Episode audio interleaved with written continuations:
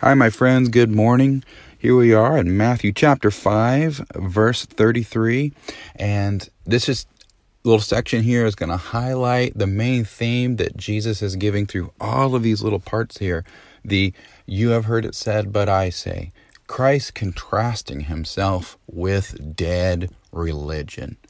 You know, just to review quickly, through all of these, dead religion has to do with outward actions and not the heart.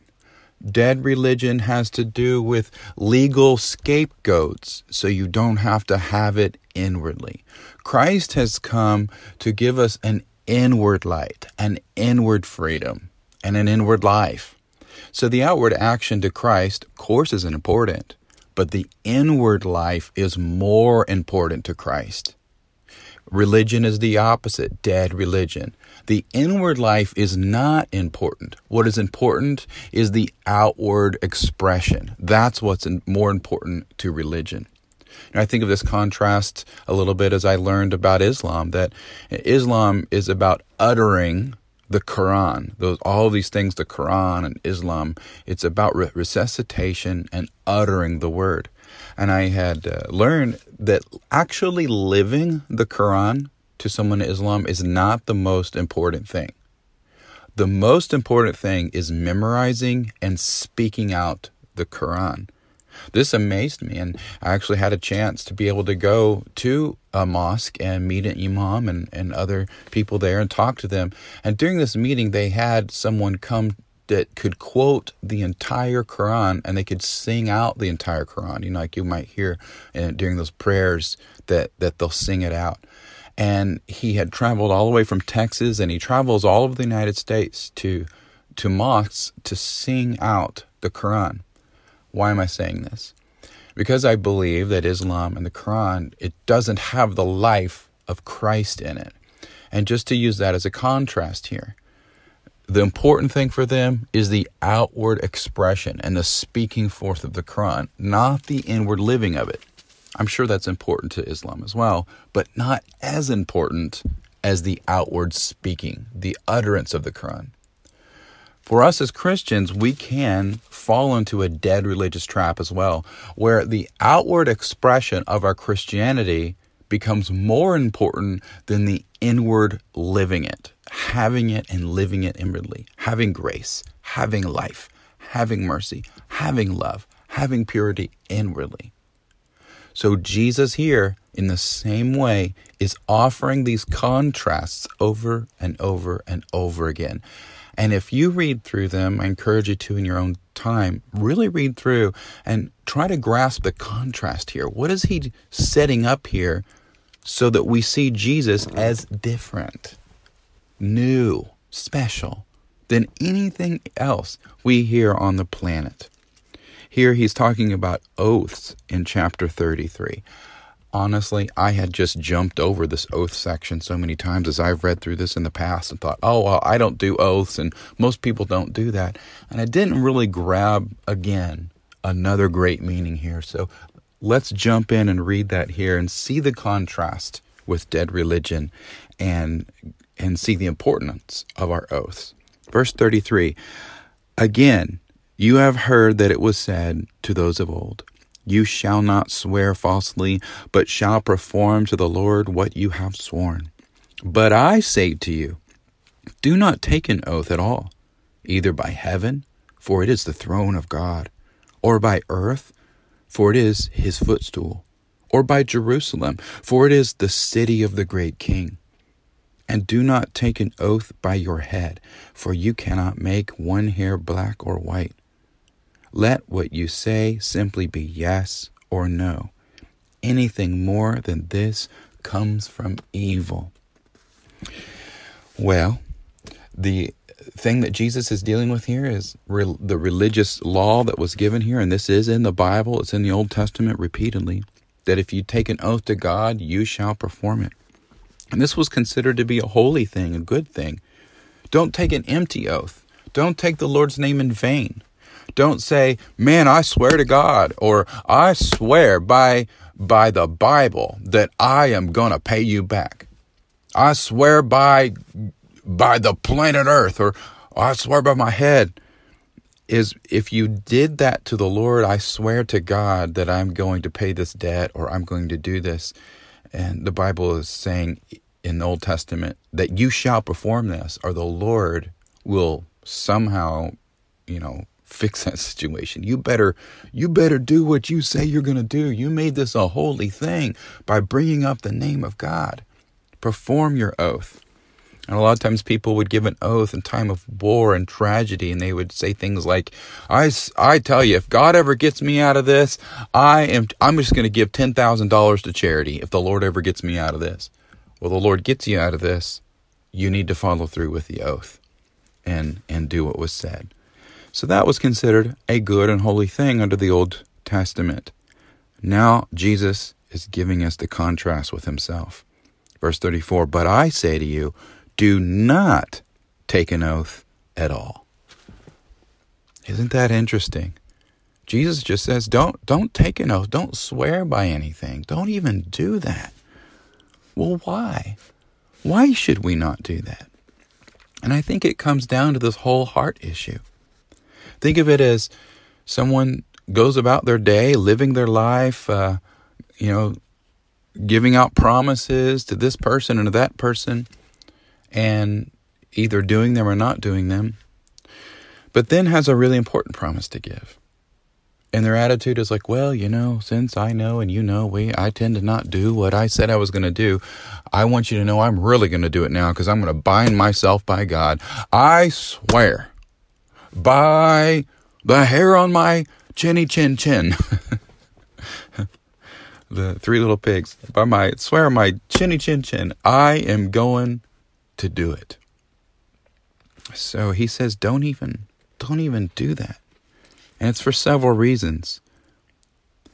A promise is so important. And understand this in your life. I need to understand in mind that when someone needs something done, and I step forward and I say, I'll, I'll do that for you. I'm giving my word and a promise. And what does that word and promise from me do? It relieves a burden of worry and care from another person. A promise is a beautiful thing. We all we all carry around hardship and struggle and we carry around worry and fear. And when someone promises something to us, the wonderful thing is it relieves that worry and that fear off our shoulders. But then if we don't do it, we end up just adding more worry and more fear. He said he was going to do this. and he never even did it.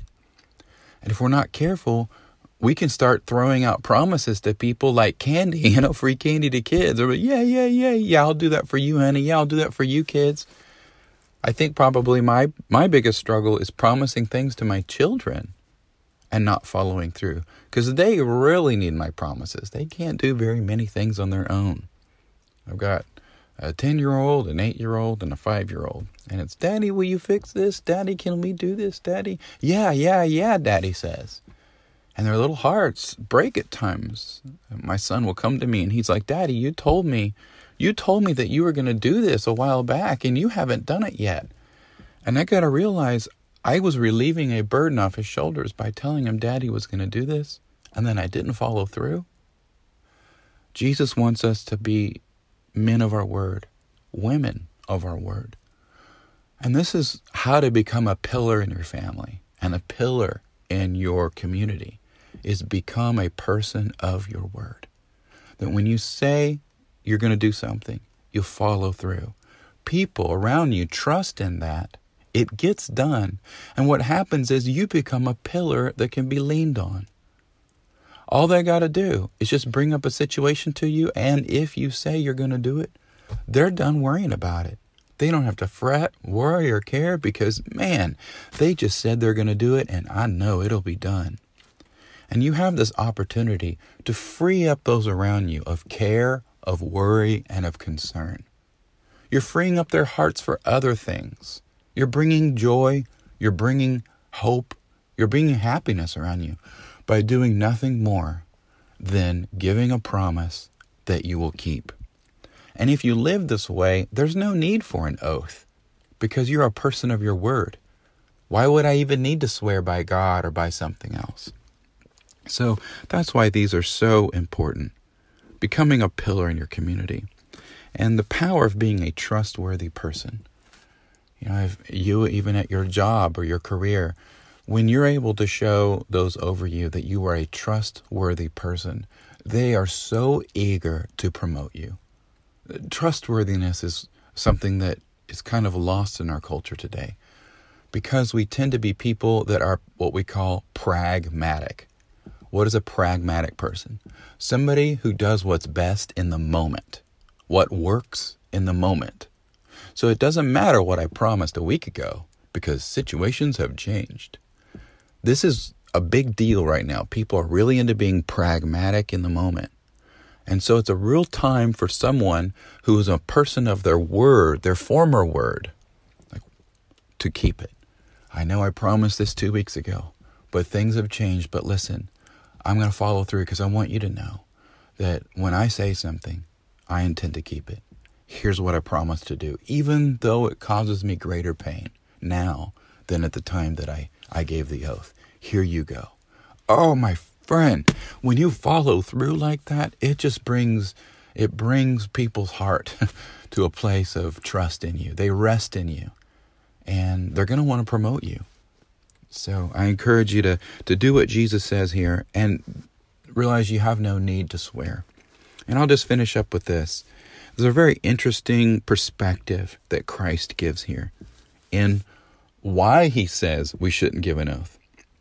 But I say to you, don't even take an oath at all, either by heaven, for it's the throne of God, or by earth, for it is his footstool, or by Jerusalem, for it is the holy, it is the city of the great king. And do not take an oath by your head, for you cannot make one hair white or black. Wow. Look at this perspective he gives there. His perspective isn't that you're nothing. you're so small and feeble. You can't, you shouldn't oath by anything because you're just a little human. His perspective is, is this you live underneath the power of an almighty, all powerful God. He is over you and He is with you. And you don't need to swear by Him because you are His. He is a promise keeper. You can be a promise keeper. He keeps His word and His oath. You can keep your word and your oath. You are His child. Why swear by heaven? That's His throne. Why swear by the throne of God? It's the throne of God. Why swear by earth? That's His footstool. Why swear by Jerusalem? That's the city of the great king, which I thought he kind of said almost tongue in cheek because he is the great king. Kind of grabbing that one verse out of Psalms. And I, I love it when Jesus does that. He's drawing our eyes to him being the great king of that city. And do not take an oath by your own head, for you cannot make one hair white or black. I grew up in a hairstyling family, and I remember as a teenager going, Yes, we can make hair white and black. My mom does it every day. But I realized what it means here. You can't cause one of your hairs to come out of your head, white or black. And that, my friend, is true. We cannot stop aging. We can't make our bodies stop aging. So Jesus says, simply let your yes be yes and your no be no. In other words, you are under Him, the Almighty God and King. He is the power over you. He is the life inside of you. He is one that gives you the strength to keep your promises and to follow through with a life of integrity. Trust and rest in Him. You don't need to make a special promise more holy than another one. God is in you, and all of them are going to bring life to those around you. Anything more than this, he says, comes from evil. It's interesting how evil sneaks into our life the evil of dead religion, the evil of compartmentalizing our spiritual life, the evil of uh, thinking that we don't have to do or should do what we promised to others we would do. I just encourage you and myself today let us watch over our promises today. And when we say things to people, even our children, that we're going to fix a toy, let's be sure and follow through with that as quickly as we can for them, for their sake, to relieve burdens from others and to be a pillar in our home, our communities, and just letting the life, the light of a promise keeping God shine out of us. Amen. Thank you. Have a wonderful day.